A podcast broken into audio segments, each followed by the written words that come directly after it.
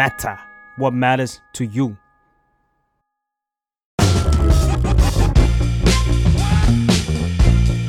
อดัลหรือยังเรื่องของผู้ใหญ่ที่มหาลัยไม่ได้สอน สวัสดีค่ะ รายการอดัลหรือยังรีมาร์กเป็นรายการที่เพิ่มเติมต่อมาจากรายการอดัลหรือยังที่มาเล่าเรื่องผู้ใหญ่ที่มหาลัยไม่ได้สอน ในทุกวันพฤหัส โดยเราจะไปคุยกับผู้ใหญ่ในหลากหลายวงการ เรื่องการเป็นผู้ใหญ่ที่ตัวเขาเองเนี่ยอาจจะไม่เคยรู้ และต้องมาเรียนรู้ด้วยตนเองนั้นเนี่ยมันมีอะไรบ้าง ผื่อเรื่องราวของพวกเขาเนี่ยจะสามารถช่วยให้ทุกคนเนี่ยเตรียมพร้อมรับมือกับการเป็นผู้ใหญ่ได้นะคะ หรืออย่างน้อยเนี่ยก็จะสามารถให้ทุกคนได้ทบทวนหรืออย่างน้อยก็ได้มองย้อนกลับไปในชีวิตของตัวเองค่ะ โดยวันนี้นะคะ แขกรับเชิญของเราคนแรกเนี่ยเรียกได้ว่าเป็นผู้กำกับที่ใครเป็นแฟนคลับอย่างผีเนี่ยจะต้องรู้จักอย่างแน่นอนเลยค่ะ พี่ก๊อฟปวีนภูริจิตปัญญาค่ะ สวัสดีค่ะ สวัสดีครับน้องปางครับผม ก็เราเข้าคำถามกันเลยดีกว่าค่ะ เพื่อไม่เป็นการเสียเวลาได้เลยมีเรื่องที่พี่ก๊อฟรู้สึกว่า มาใช้ชีวิตในโลกของผู้ใหญ่จริง ๆ แล้วเนี่ย ถึงจะได้เพิ่งเรียนรู้ไหมคะพี่ ก็จริง ๆต้องบอกว่าเป็นเรื่องใกล้ตัวแล้วกันครับ คืออย่างอย่างตัวพี่เองเนี่ยเป็นผู้กำกับภาพยนตร์ใช่ไหมครับ เราก็เขาเรียกอะไรล่ะสมัยเราเป็นเด็กอะสมัยเราเรียนอยู่หรืออะไรเงี้ย เราก็จะทำงานกับกับเพื่อนๆถูกไหมครับ แล้วก็สมมติเราเป็นผู้กำกับก็มีเพื่อนมาทำงานด้วยมีอะไรอย่างเงี้ย เราก็จะมีความมั่นใจของเราในแบบหนึ่งใช่ไหมฮะแต่ว่าสิ่งที่ เราไปได้ค้นพบในในในโลกแห่งความจริงแล้วกัน ในโลกแห่งความจริงนะเวลาเราไปทำงานจริง ๆ แล้วเนี่ยมันมันแตกต่างจากเวลาเราทำหนังสั้นในมหาลัยทำวิดีโอรับน้องอะไรเงี้ย คือมันมันมันแตกต่างกันโดยสิ้นเชิงเลยครับ คือคำว่าแตกต่างในที่นี้เนี่ยมันมันเป็นมันอยากจะขยายความอย่างนี้ครับคืออ่าหน้าที่ในการทำงานเนี่ยมันไม่ได้แตกต่างหรอก มันเป็นเรื่องก็เหมือนเราก็จะต้องเป็นคนที่จะคุมดิเรกชันคุมอะไรอย่างนี้ไปถูกไหมครับ ซึ่งพี่อะใช้คำว่าอย่างนี้ละกันว่า การเป็นผู้กำกับเนี่ยมันไม่ใช่แค่ชี้นิ้วสั่งอย่างเดียว คือสมัยที่เราเคยทำกันเองเนี่ยเราอาจจะรู้สึกว่า เอ้ยเราก็แค่สั่งให้เพื่อนไปทำนู่นทำนี่ทำนั่นอะไรเงี้ย แต่ว่าพอเราเข้ามาทำงานจริงในระบบแล้วกันนะครับ อันนี้พี่ลองยกตัวอย่างให้ให้ฟังตอนที่พี่ทำงานครั้งแรกในในในการกำกับ ครั้งแรกเนี่ยพี่ก่อนที่พี่จะมาเป็นผู้กำกับภาพยนตร์เนี่ยพี่เป็นผู้กำกับเอ่อมิวสิกวิดีโอมาก่อนนะครับก็อืมได้ได้ทำงานที่บริษัท RS Promotion นะครับผมซึ่งก็หลังจากเรียนจบปุ๊บก็เป็นผู้กำกับเลย แล้วก็ได้ไปทำงานเลย วันที่ไปออกกองวันแรกเนี่ยเราก็เราก็คิดว่าเราก็ก็ทำงานเรามาทำงานเราก็มั่นใจ เราก็อยากจะถ่ายทอดผลงานออกมาถูกไหมครับ เราก็สั่งคนนู้นคนนี้เต็มไปหมดเลยอะไรเงี้ยน้องปรางเชื่อไหมครับว่า ไม่มีใครทำงานให้เราเลยครับอ้าวเหรอคะใช่ครับ คือไม่มีใครทำงานให้เราเลย ทุกคนก็จะแบบเหมือนว่าเขาก็คงอาจจะรู้สึกว่าไอเด็กนี่มาจากไหนอะไรเงี้ยแบบว่า เอ้ย มาสั่งมาชี้นิ้วสั่งพวกเราได้ยังไงอะไรเงี้ยเออ ซึ่งซึ่งจริง ๆ แล้วถ้าพูดกันตามตรงเนี่ย มันเหมือนกับว่าเวลาการเราไปทำงานเนี่ย สิ่งที่สำคัญที่สุดคือ แต่ละคนเนี่ยต้องรับผิดชอบหน้าที่ของตัวเองให้ดีที่สุด ถูกไหมครับ ใช่ไหมอืมคุณมีหน้าที่อะไรคุณก็ทำไปอะไรอย่างเงี้ย แต่ว่าในการบริหารกองถ่ายเนี่ยมันมันแตกต่างนิดนึง เพราะว่าการบริหารกองถ่ายเนี่ยมันคือเราต้องให้ทุกคนเนี่ยเดินตามภาพของเรา เดินตามฝันของเราให้ได้นกออกใช่ไหมครับมันมันมันมันต้องทำให้ทุกคนเขาเข้าใจในสิ่งนี้ด้วย ไม่ใช่ว่าไปถึงปุ๊บ เราก็สั่งซ้ายสั่งขวาสั่งหน้าสั่งหลังอะไรอย่างเงี้ยมันมันไม่มีการเขาเรียกอะไรมันไม่มีมันเหมือนการพี่ใช้คำนี้ละกันเวลาเราออกกองถ่ายมันเหมือนการเราไปรบอะเราไปออกรบอะอืมนั่นแปลว่าการไปออกรบเนี่ย มันยิ่งถ้าเกิดเรารวมพลังใจทำความเข้าใจทหารของเราทุกคนได้เนี่ยมันจะทำให้กองทัพของเราเนี่ยมีประสิทธิภาพนึกออกใช่ไหมอืมซึ่งซึ่งซึ่งตัวพี่เองเนี่ยพี่ก็จะรู้สึกว่าอ้าวทุกคนก็ถูกจ้างมาทำงานนี่หว่าเราเราจะต้องไปไปแบบทำแบบอะไรเจาะแจ๊ะหรือไปแบบให้เรียกขวัญและกำลังใจอะไรทำไมอะไรอย่างเงี้ยนึกออกใช่ไหมแต่ว่าจริง ๆ แล้วจริง ๆ แล้วเนี่ยมันมันด้วยความที่ เราเป็นเด็กเอาอย่างนี้มุมนี้ก่อนนะในความเป็นเด็กเนี่ย มันอาจจะมีหลายอย่างที่ผู้ใหญ่เขาอาจจะรู้สึกว่าอาจจะเดาอาจจะสงสัยอาจจะตั้งคำถามว่าเอ้ยมันเก่งจริงหรือเปล่า มึงจะสั่งกูได้เหรอมึงเพิ่งจะมาทำงานเลย ซึ่งพี่ว่าเด็กทุกคนจะเจอปัญหานี้ในในการทำงานครั้งแรกๆนะนกออกใช่ไหมซึ่งอืมมันเป็นปัญหาที่ถ้าถามพี่เด็กรุ่นนี้ก็คงจะรู้สึกว่าโหเรื่องนี้แม่งงี่เง่ามากทำไมฉันจะต้องไปเจอกับเรื่องพวกนี้วะอะไรอย่างเงี้ยเนาะใช่ป่ะซึ่ง มันไม่ใช่แค่รุ่นนี้รุ่นพี่ก็โดน โดนมาเนาะใช่ป่ะซึ่งซึ่งอืมพอเรามองในมุมกลับกัน เราก็มานั่งคิดนะว่าเฮ้ยทำไมเขาไม่พี่อย่างเช่น พี่จะถ่ายช็อตแรกพี่สั่งให้นี่ให้น้าไฟเขาจัดแสงอย่างนี้ หยิบเขาไม่จัดให้พี่ว่ะอ้าวเออเขาไม่จัดให้พี่เขาเขายืนเฉยๆเขาก็แบบเขาก็จัดตามสไตล์เขาไม่จัดในแบบที่เราต้องการอะไรเงี้ยเพราะเขาจะรู้สึกว่าสิ่งที่เขาทำมาเนี่ยมันมันมันคือแบบ เจ๋งกว่าอะไรเงี้ยเขาเขาถูกต้องอะอืมเราเราไม่ถูกต้องหรอกเราเป็นเด็กอะอืมแต่แต่อืมด้วยความที่เราอยากจะทำอะไรใหม่ๆ เราไม่อยากทำอะไรเหมือนเดิมเนี่ย เราก็จะพยายามให้เขาเปลี่ยนแปลงอะไรเงี้ยให้เขาทำสิ่งใหม่ขึ้นเนี่ยเขาก็ไม่ทำมันก็เราเราก็เลยเราก็เลยงงว่าทำไมอะไรเงี้ยเราก็เลยไปคุยหันไปคุยกับทางพวกพี่ๆที่ที่เคยเป็นผู้กำกับมาก่อนว่าเฮ้ยมันเกิดเหตุการณ์แบบนี้คืออะไรเหรอทุกคนก็จะบอกว่าเนี่ยอืมโดนรับน้องแล้ว เราก็ยิ่งโกรธ เนกอะปะเพราะรู้สึกว่าเรามาทำงานอะมึงมารับน้องอะไรกูมึงบ้าเปล่าแบบเออเออเออแบบเป็นผู้ใหญ่แทนที่จะจะฟังเปิดกว้างหรืออะไรมาอะไรอย่างเงี้ยเออเออเราเราเราก็เลยมานั่งคิดนะ สุดท้ายแล้วเนี่ยเราเราก็เลยมองมุมกลับมองมุมกลับเพราะสุดท้ายแล้วมันต้องทำงานต่อไงเดี๋ยวไม่ได้ทำงานถูกป่ะเราก็เลยมองมุมกลับ เราก็ค้นพบว่าจริง ๆ แล้วอะเขาคนพวกเนี้ยเขาอย่างที่บอกเมื่อกี้เลย คนพวกเนี้ยเขาต้องการแค่แม่ทัพที่เขาเชื่อใจ ที่เขาจะเดินตามไปได้นกออกใช่ป่ะเมื่อวันที่เราเข้าไปถึงแล้ว เรายังไม่ได้สร้างความเชื่อใจให้กับทีมเนี่ย พี่ว่าพี่ว่าสิ่งเนี้ยถ้าเราทำได้มันจะทำให้งานของเราเนี่ยไปต่อได้ดีขึ้น แต่แน่นอนว่าหน้าที่ของทุกคนในการทำงานมันเป็นเรื่องปกติแล้วที่ไม่จำเป็นต้องมาบิวอะไรกันเยอะหรอกทุกคนมีหน้าที่ที่ต้องทำทำหน้าที่ของตัวเองให้ดีที่สุด นั่นก็ดีพอแล้ว นั่นคือหน้าที่พื้นฐาน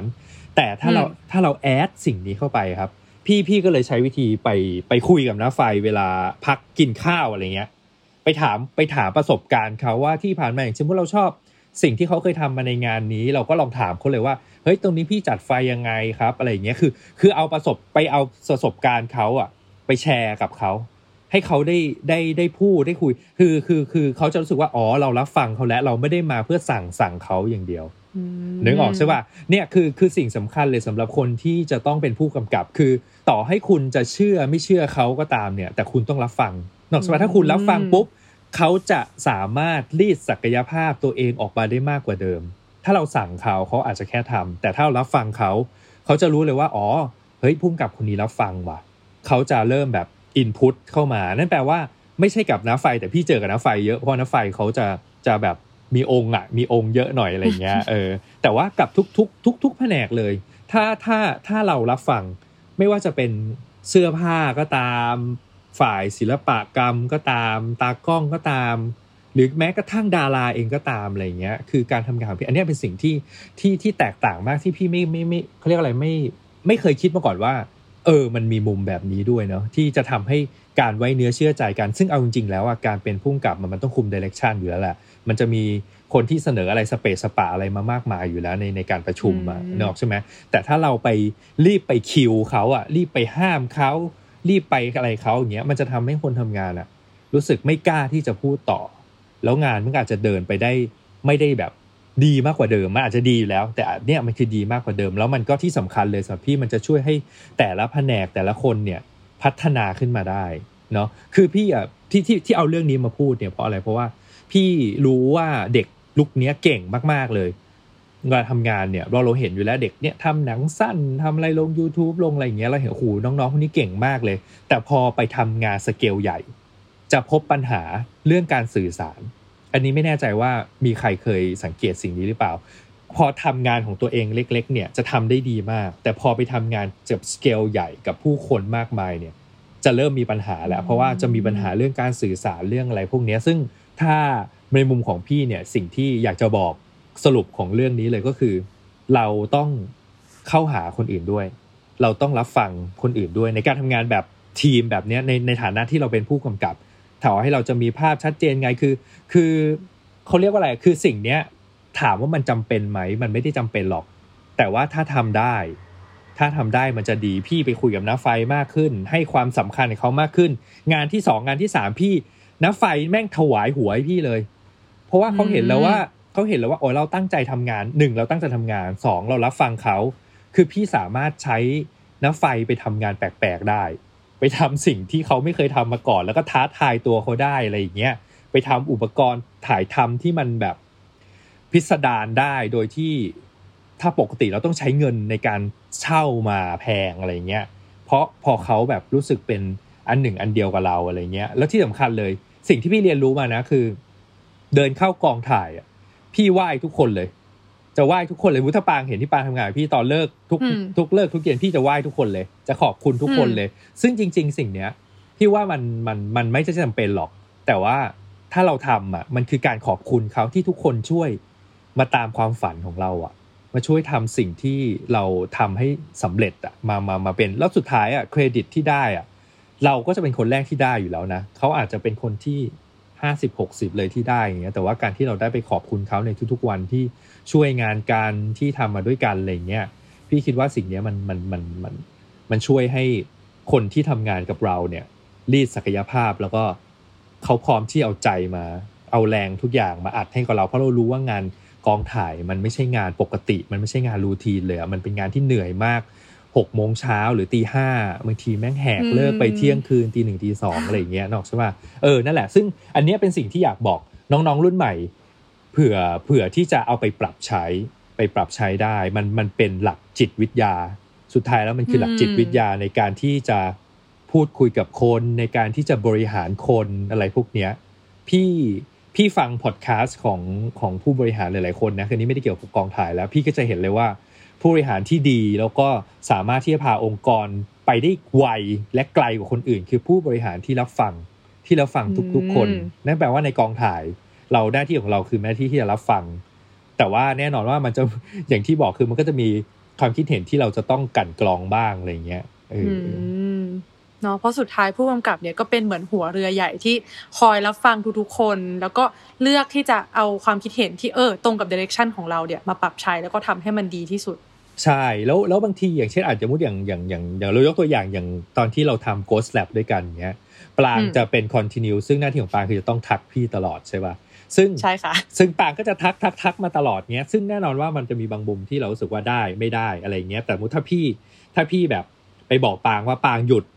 เลยเงี้ยอ่าเราไม่ทักเลยเนี้ยปางก็อาจจะแบบเอาเงี้ยกูไม่เอาแล้วกูไม่พูดแล้ว แต่ปางก็จะแบบพี่อาจจะแซวบ้างล้อเล่นล้อเลียนแกล้งบ้างอะไรเงี้ยนึกออกว่าคือ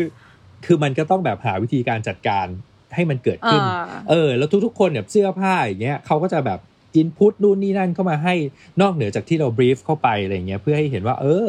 เราฟังเขานะเราเราเรามีจิตวิทยาในการบริหารคนนะ ในการทำอะไรแบบนี้เพราะว่าอย่างที่บอกครับเมื่อกี้ที่บอกไปเมื่อกี้เลยว่า เราเราเห็นน้องรุ่นใหม่หลายคนที่กระโดดเข้ามาทำงานในวงการ แล้วก็จะเจอกับปัญหาพวกนี้แหละ ที่ไม่สามารถที่จะควบคุมทีมใหญ่ ๆ ได้แล้วทีมใหญ่ ๆ บางครั้งเขาเป็น เป็นทีมที่ทำกันมาแบบไม่รู้กี่สิบปีอะนกใช่ป่ะเอออมแล้วเขามาเจอเราอย่างเงี้ยเราเราเราก็ต้องใช้วิธีบางอย่างเพื่อที่จะซื้อใจซื้อใจเขาเข้ามาอืมอืมครับผมค่ะ เพราะว่าพูดได้เลยว่าจริง ๆ แล้วเนี่ยกองถ่ายถึงแม้ว่าจะเป็นงานที่หนักหนามากอยู่ด้วยกันหลายชั่วโมงมากแต่จริง ๆ แล้วขอรีวิวเลยว่ากองพี่ก๊อฟเนี่ยเป็นกองที่สนุกสนานทุกคนแบบว่าต่อให้หนังจะถ่ายจบยังไงเนี่ยก็ยังแบบมีความสัมพันธ์ที่ดี แล้วก็รู้สึกแบบ ผูกพันแล้วก็สนุกสนานแล้วก็อยากจะร่วมงานกันต่อไป ตรงนี้ปังว่ามันก็เป็น key ที่สำคัญเหมือนกัน ถามพี่หรือเปล่าว่าพี่อยากร่วมงานด้วยหรือเปล่าอ้าวอะไรคะเนี่ยแซวแซวแซวแซวแซวเนี่ยเนี่ยพี่ก๊อฟเป็นอย่างนี้ยแหละค่ะทุกคนแซวเล่นแซวเล่นค่ะ วันนี้ต้องขอบคุณพี่ก๊อฟมาก ๆ เลยนะคะ ที่มาร่วมพูดคุยกับเรานะคะ พบกับรายการ a d u l หรือยังรีมาร์กได้ใหม่ ทุกวันพฤหัสใน Spotify Apple Podcast YouTube และทุกช่องทางของ The Matter Podcast ค่ะสำหรับวันนี้สวัสดีค่ะ